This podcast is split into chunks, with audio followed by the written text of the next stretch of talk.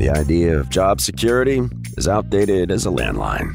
If you haven't been in a search for a while, it's probable you will at some point, by choice or not.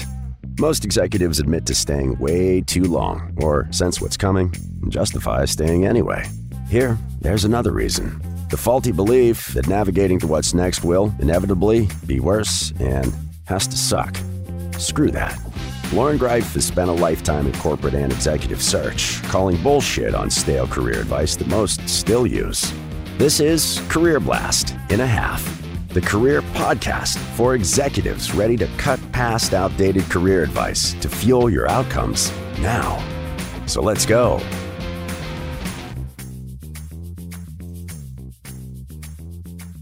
This is episode nine of Career Blast and a Half. And I am with this woman who I, I mean, she's like the OG badass and everything about her. It's like one of those people that before you know her, you just know that you want to have coffee with her. I'm talking about Julie Brown from This Shit Works. And Julie Brown is a fabulous woman, keynote speaker, author, podcast guest. But most important to me, is the way that she has demystified and also debunked a lot of that bull crap shit around networking and just all of the bad ideas about what it does and what it's supposed to do and what you're supposed to do and makes it fun and accessible. Julie Brown, big ass fan of all that you do. And thank you for being here. Thanks for having me. I'm super excited to talk about this. Episode number nine.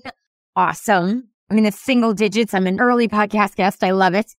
You're on the, uh, on the single digits. And we're going to talk today about networking your way into more influence. And I would love you to share your, you know, down and dirty, because that's the way you roll, backstory about how you got into networking? Like, why has networking? I mean, I know you're a business development person as well, but those two things are kind of partners in crime, right? And so, why did networking become your thing? And when did the light bulb go off for you and say, oh, oh my, like, this is what I want to do?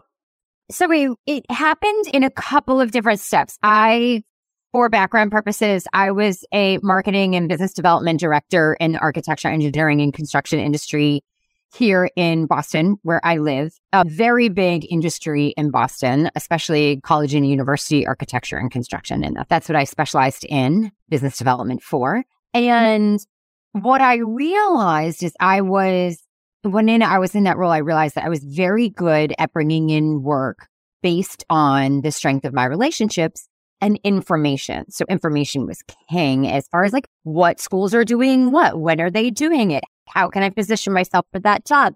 How do I network my way into that school, um, into the right people to talk to? So that was part of the reason I was very good at my job based on the strength of my relationships. In 2010, my husband, who is an architect, had been working at a practice for 12 years, a practice in which he didn't have to build relationships at all. He was inside designing homes inside the practice and he decided he was going to start his own business. And for anybody who doesn't remember 2010, we were still at the bottom of the economy. The architecture, engineering, and construction industry, because of the subprime mortgage collapse, which caused the Great Recession, there was 55% unemployment in the AEC industry at the time. So it, to quit your job and start a practice during this time, some might call it foolish. I don't know. I said, if we can make it now, we'll make it whenever. We'll make it in any circumstances. And so what I started doing was calling people in my network. People who had no idea who my husband was. They knew me professionally and they didn't know Chris. Saying, my husband's starting his own practice. Do you know anybody who might need an architect? And I just did this over and over and over again. And my husband had his first job before he quit his job. So then I was like, okay, we got to quit the job. We got to incorporate the business. We got to get the papers, but he already had the work lined up. And that was the true light bulb moment. I had known I was good at bringing in work based off relationships. I didn't I was that good. And then I realized it wasn't just because I was good at it. It was because people trusted me and they wanted me to succeed. They wanted, and that translated into Chris, like the good feelings towards me and the desire to be invested in my success translated to him. And that was my light bulb moment where I said, I want to teach people how to do this. But I, you know, we had just, he had just quit his job to start the practice. So I just built my network. I continued to build my network for another six years, strengthening my network. And then six years after he quit his job and started his practice, I started my practice. But that's not exactly how I started teaching people how to network. I became a consultant and I said, I'm going to do business development consulting for firms who don't have enough resources, i.e., money to hire a full time BD person. So I networked my way into five non competing clients I quit my job and had five clients signed up for yearly contracts for at day one, which was another thing. I could quit my job and make the same exact salary on day one of my new company. But then I started uh, getting asked by organizations to come in and talk about how I did what I did, how I networked myself into corporations to get work, how I networked my way into lead generation. And that was when I started teaching networking. So I didn't go, I didn't start my company to teach networking. I did it to do it for companies, not to teach it, but it quickly evolved into me teaching networking. And then that, you know, that turned into a speaking career, turned into writing the book, and then turned into starting the podcast. Right. Okay. So, like so many of us, it just didn't happen like on day one, right? It made its way, it had an evolution, and now you're here. And now you teach this and you are wildly successful in helping people move past a lot of the common roadblocks that prevent us from networking, which is kind of interesting because we want the influence or we want to have the impact or we want to be the leaders, but then we're scared to network. So what are those things that we, you know, like immediately get in the way? And how have you been able to show people the ways to remove those roadblocks? Because everybody's like, oh my God, if only, if only, if only. And that's what you do. Yeah. I think the biggest question and or statement I get from people that holds people back from networking is why me? And this why me statement, it rears its head in a lot of different ways. It's why would anybody want to talk to me? Why should I go to this event? why would I be capable of sitting on this board? Why would anybody want to, you know, talk to me about this or refer me or give me a strategic introduction? That why me statement holds a lot of people back. I thought, believe me, I fell prey to that too. When I started my own company, I was like, why would anybody want to hire me? And even now, as a keynote speaker, I'm like, I can't believe they hired me to go on that stage in front of thousands of people. Like, why would they pick me? You know, it, you, that why me statement holds so many people back because it's obviously an easy excuse to not go into rooms where you might feel uncomfortable or push your boundaries. The truth is, you never know what you can offer somebody that you meet until you talk to them and figure out, you know, all of the different ways you are connected and all of the different ways that you might be mm-hmm. helpful to them.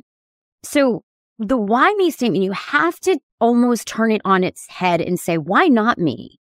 In my big, beautiful, I'm 47 years old. In my big, beautiful, messy life, I've gone through so many things and those things that I've dealt with could help other people.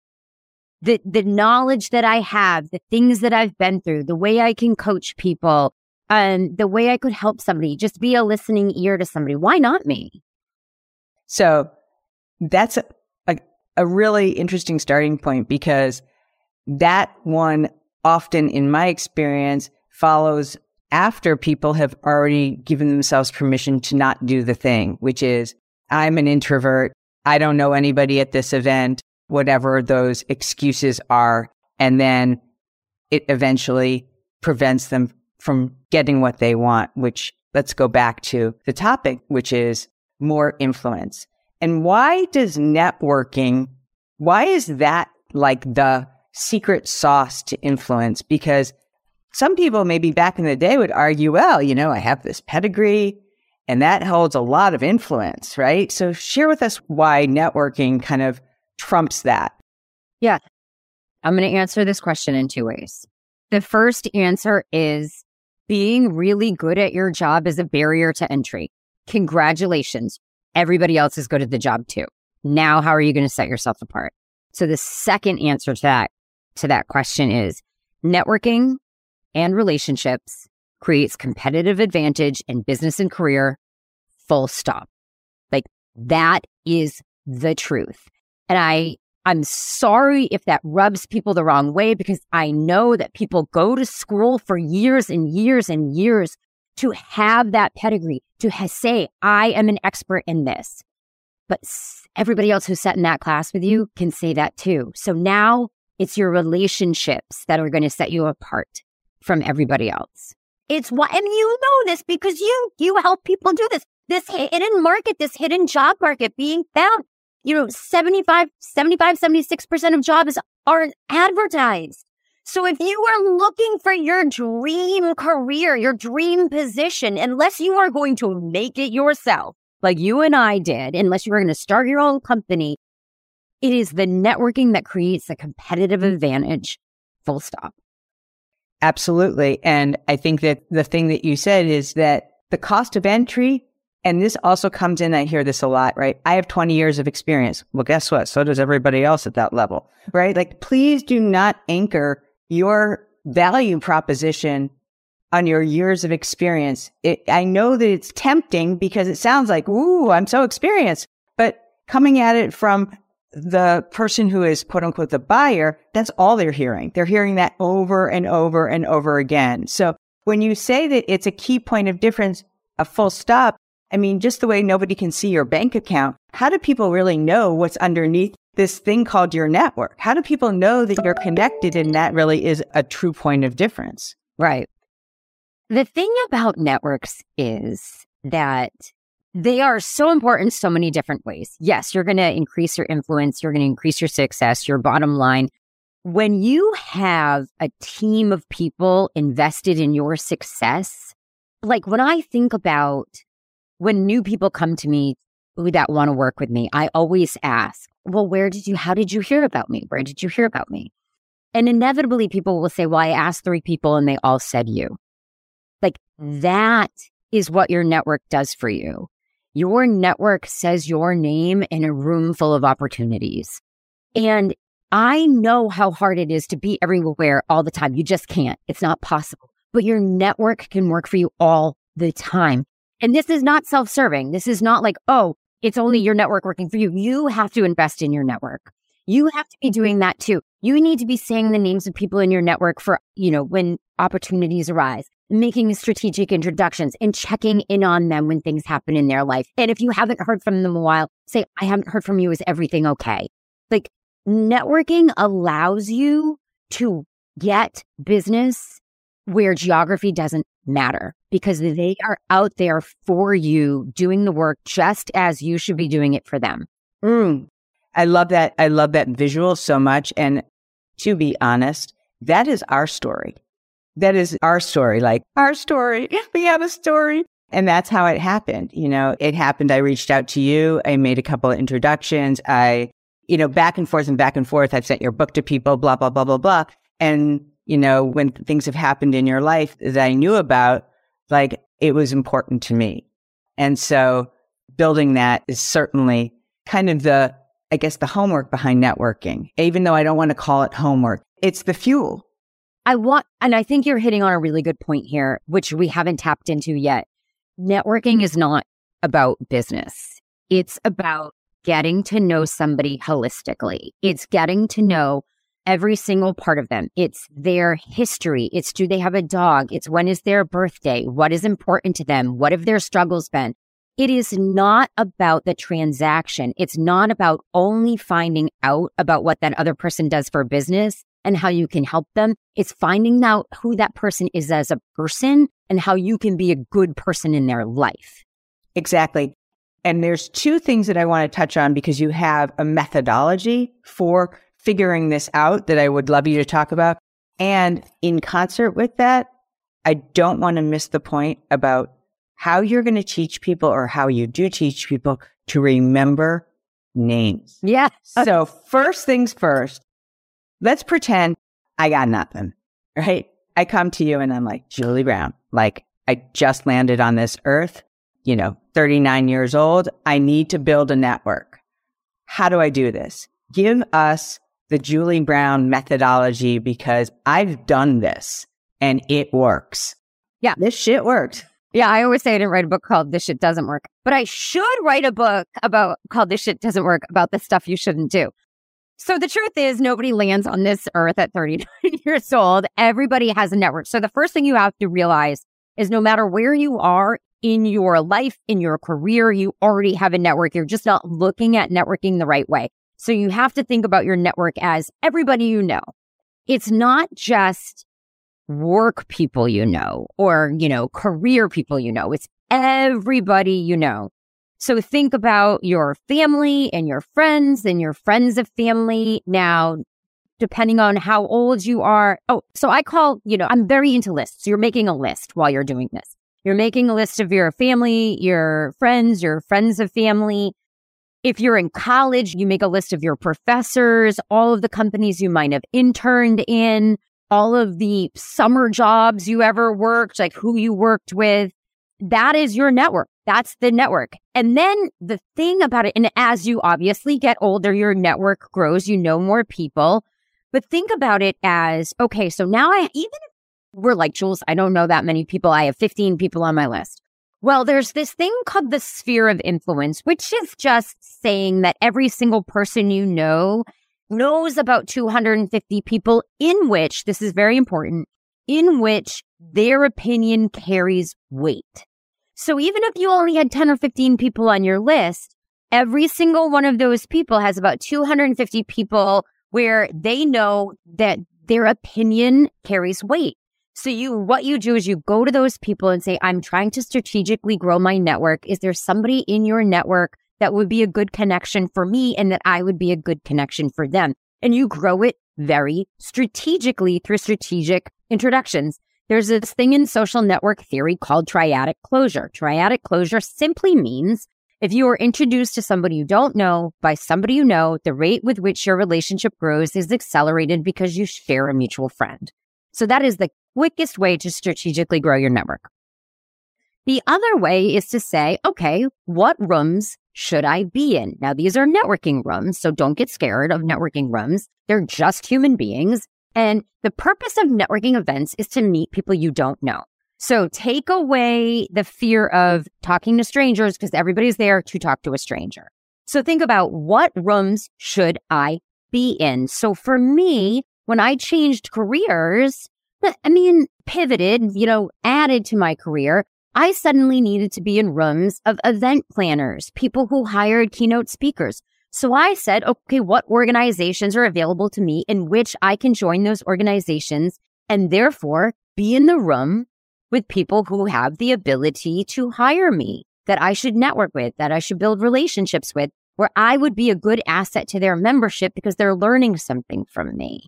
So that is another part of it. What room should you be in to network with people who are part of your industry? So I'm going to uh, put a pause in this, right? Because rooms in this case are also virtual, right? So please don't find the reason to not do the thing. Find the reason to do the thing. So if you're thinking to yourself, oh, I can't do that because I can't go to, you know, a physical location, you know, 7,000 miles away, get over it. So, yep. Go to a virtual networking event and find your like minded people. Call them the tribe, call them whatever you want. But those are the people that you want to be. I'm going to use this term because it's very powerful in the world of referrals and hiring, which is the birds of a feather, right? Birds of a feather who flock together are good indicators for hiring managers because if you're a rock star in the organization and then you have referred somebody else by virtue of this triad that you talked about, right? Now you're indirectly saying to that person who will be hiring you, oh, you're likely to be a, a rock star like your friend who referred you. So go where, don't fight the crowd, go with the crowd. I couldn't agree with you more on the virtual aspect too. I, even as a networking expert, this was a lesson I learned in during the pandemic. And I think we all, I mean, we changed. We had to. We fundamentally changed the way we build relationships during the pandemic. And I have, you and I have never met in person. I have people in my life that are as close to me as people I have networked with my entire career. And I just met them during the pandemic and I've only met them virtually. So I say take advantage of, yes, virtual networking events.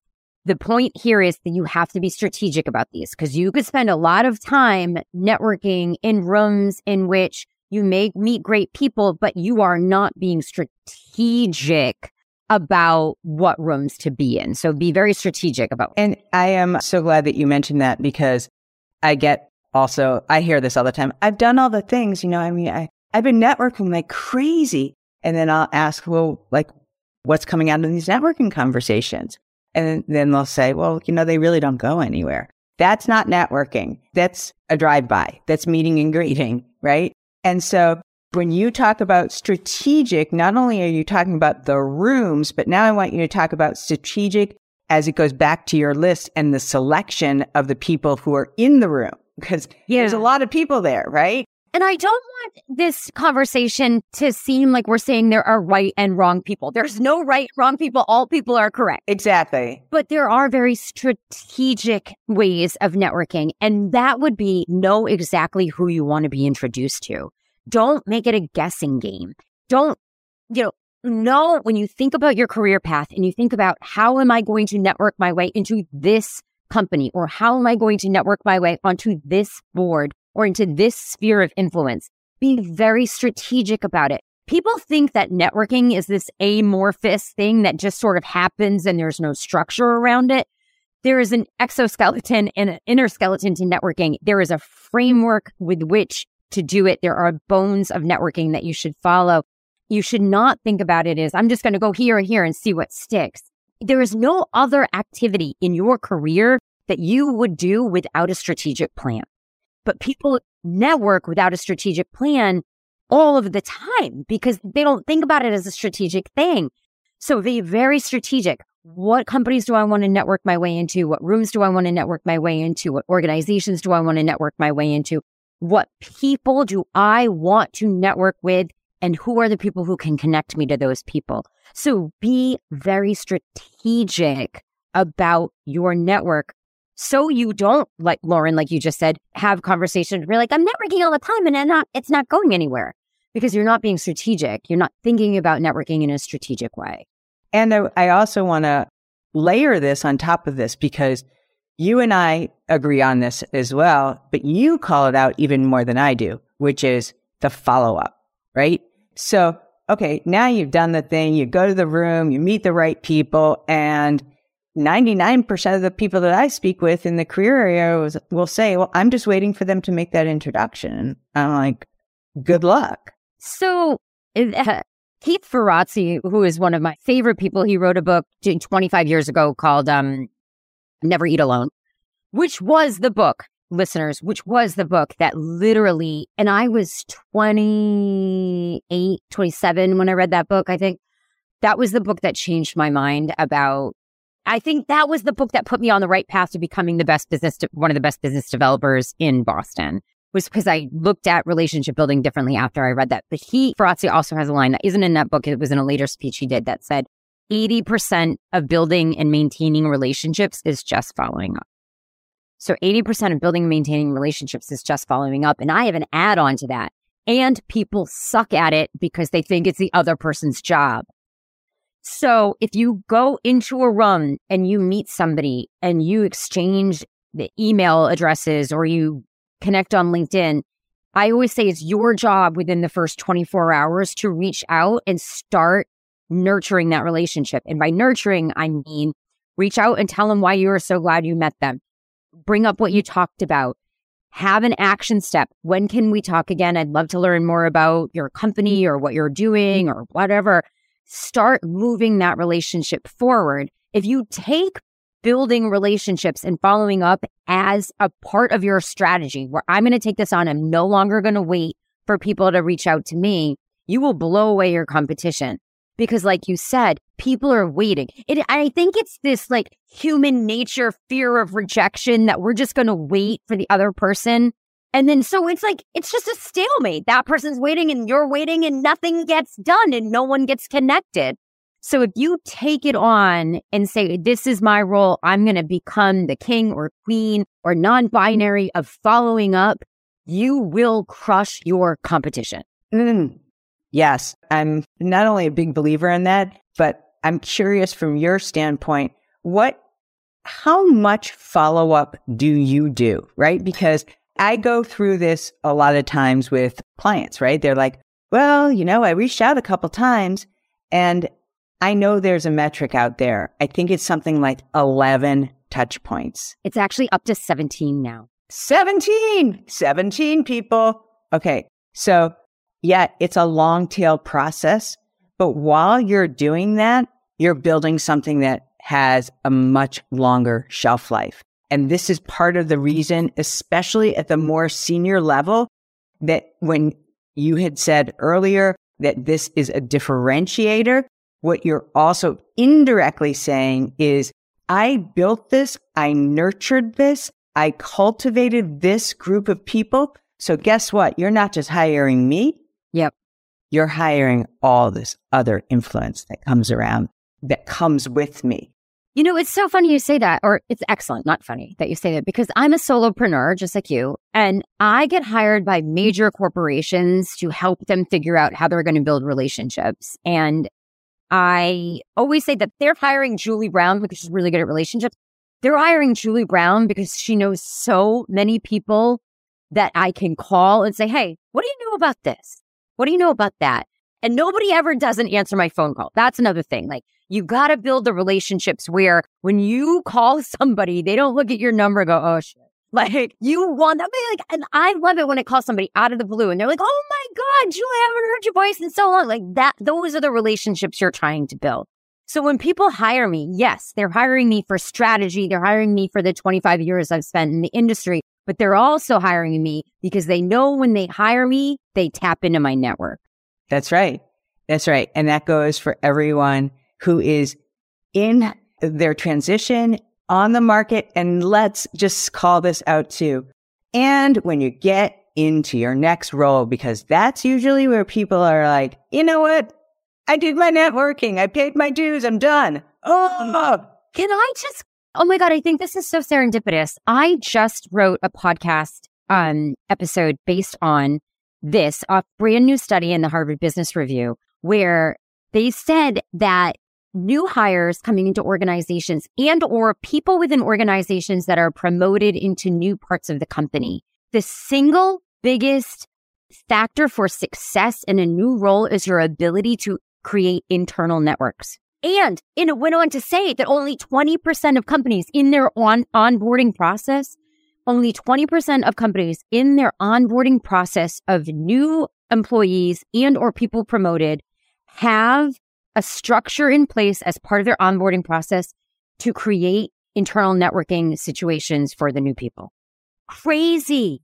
Crazy. So this is also, as you can tell, is just grinding my gears because what's happening is people are always looking for the solution outside of where the solution is. So it's like sitting right there. The people that are right there, the people that you're interfacing with every single day, the people that you're going to bump into on Zoom or meet at, you know, Starbucks. So before we let you go back to your keynote life, I wanted to ask you this question because I don't have this problem and I know a lot of people do. And I want to make sure that you provide your kind of Julie Brown special, you know, potion doshin on top of this. How do we remember names? How do we go to an event with X number of people or sit on one of these Zoom calls and be able to recall it and then use it in a very scalable way?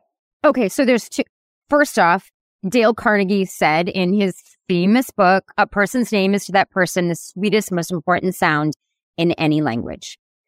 And also, remembering names and knowing how to pronounce names is a sign of respect. Mm-hmm. And so there's a couple of different ways. There's in person, and then there's it's easier on Zoom. Number one, because people normally have their name in their Zoom box. But I even do this like, so say I call American Express because I have got a problem. Something's on my card with American Express. The first thing an American Express person sa- says is, Hi, this is Sharon with American Express. Who am I talking to? I write it down in my notebook. Sharon because I know I will get more out of Sharon if I call her by name multiple times in that phone. 100%. And I do it in chat. So there's a lot of chats too. This is so and so with Amazon. And I, will say, Good morning, you know, Shakita, whoever it is.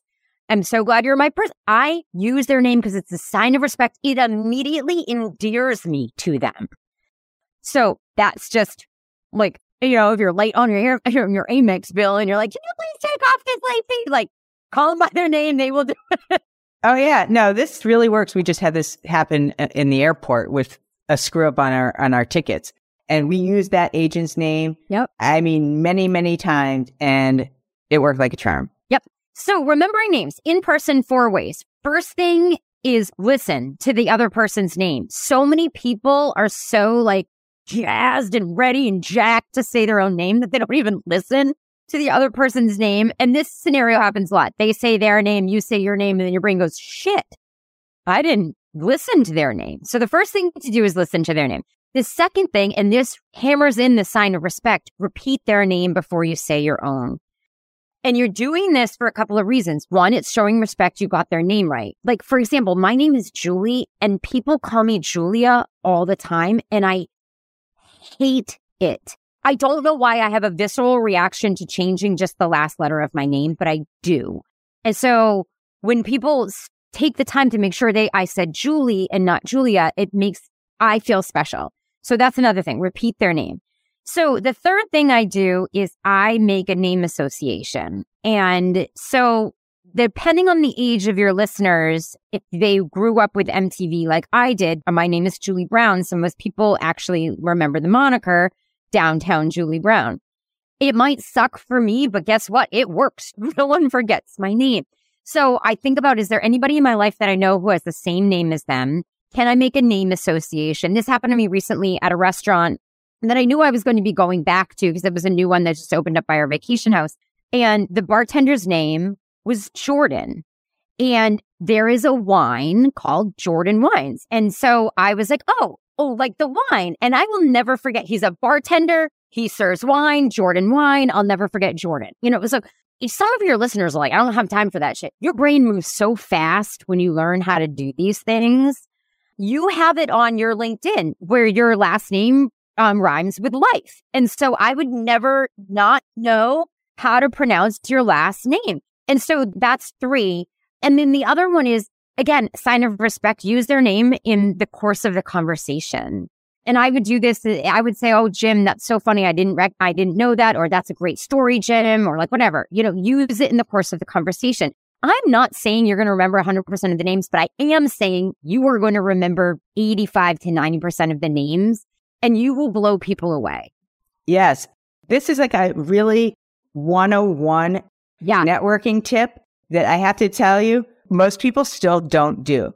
And that's one of the reasons why I wanted to do it because even though this is old school, I want to zoom past this whole like trying to avoid the name and using it in a much more deliberate way. Also, for God help you, please use the voice pronunciation feature on LinkedIn. And if you don't know how to use it, I will make sure that it's in the show notes because this is like really important, especially when you are networking and going to interviews and you do not see a familiar name.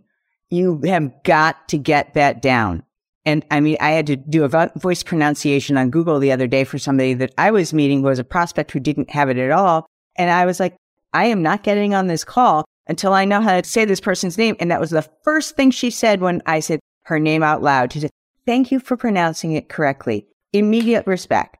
Right. Immediate trust. Exactly. Exactly. Thank you for doing that. And you know what? This is not part of names, but it is part of introducing yourself to people. I want people to understand that sometimes people get nervous. Like I have a lot of coffee meetings with people I've never met before. And so I ask the person for their cell phone number just in case anything is like, can I have your cell phone number just in case any I'm running late or whatever. I do this so that I can text them that morning and say, I know it's my the coffee shop might be busy, might be crowded. This is what I'm wearing mm-hmm. because I'm a I watch coffee shops and networking events, and I cannot tell you how many times I've seen people walk into a coffee shop And are, are you so and so? Are you so and so? Are you so and so? That is so anxiety inducing. So if you can take that away from somebody, so I can I have your cell phone number just in case I'm running late, but I'm not ever going to be running late. It's not part of my the way I operate. I'm always early. But I always say, oh, hey, you know, just so you can find me, I'm wearing jeans and a black lace shirt and and boots. And they walk right up to me. It immediately changes the energy and the anxiety around meeting somebody you don't know. Mm, all of this, every single thing. I still want to just like jump over there and have coffee with you. So here are your signature questions. I'm so excited and I can't wait to hear what they are. Okay. So every episode I listen to, Julie, you're always referencing some other form of research. But what I want to know is what's your favorite business book and what book must people read to zoom past stinky networking advice? Besides my own, I suppose, right? Yeah, you can say your own. That's, I mean, I wrote I wrote a book called "This Shit Works: Networking Your Way to More Friends, More Adventures, and More Success," which I do think is a tremendous resource. It is for sure, and I have it. Yeah, I'm going to go back to Never Eat Alone because I think it's ageless. I think it's ageless, and it did instill in me the idea that there is a lot of wasted opportunities. So if you're eating lunch by yourself and you're having coffee by yourself, these are wasted opportunities that you could be spending with people. And I was lucky enough to see Keith Ferrazzi speak in person a couple of times. And in his book, he talks about these dinner parties that he would host and networking dinner parties. And I did that when my husband started his own business. Every Friday night, I invited six people over for dinner. And it was different six people every Friday night and I cooked every Friday night. And I think those dinners, number one, they solidified relationships, they built relationships and they, we partner, my husband partners with a lot of those people that came over because they were landscape architects and they were whatever. It was pivotally important in me starting, helping him start his business. Mm, I love that. So the next question is about the post it reminder that you want people to write out from you about the value of networking. And I kind of want to cheat a little bit and use your favorite line about the value of networking, but you can also. No, you go ahead first. And I'll, and I'll be like, yes, cheerio. That's what I'd say.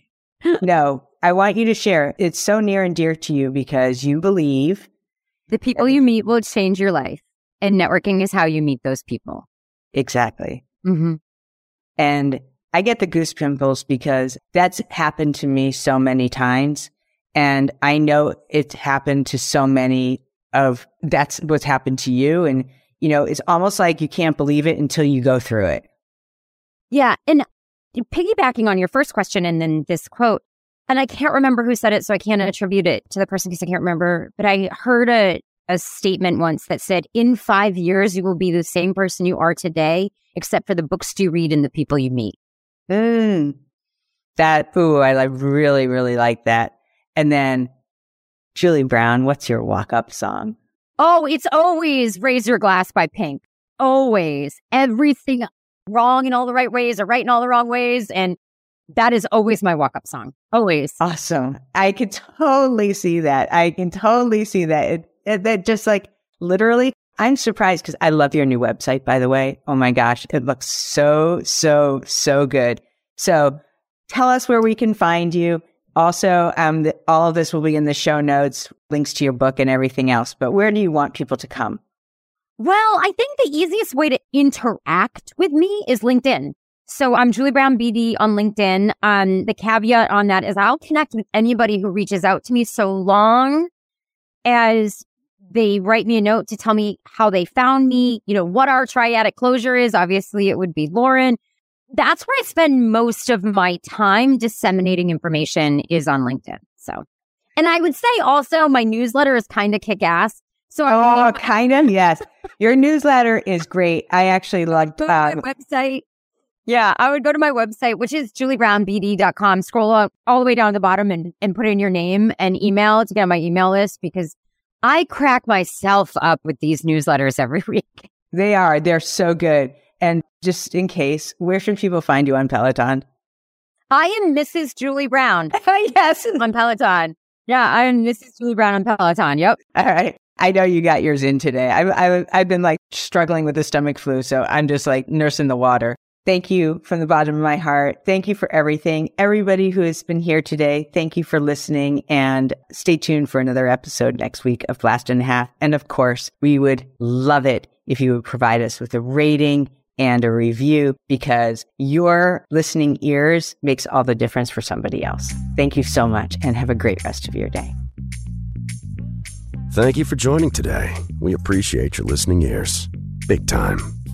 We ask this use these tools, not tomorrow, right now, and share them by spreading the love, leaving us a rating and subscribe so you don't miss the next Career Blast in a Half. Most of all, thank you for you.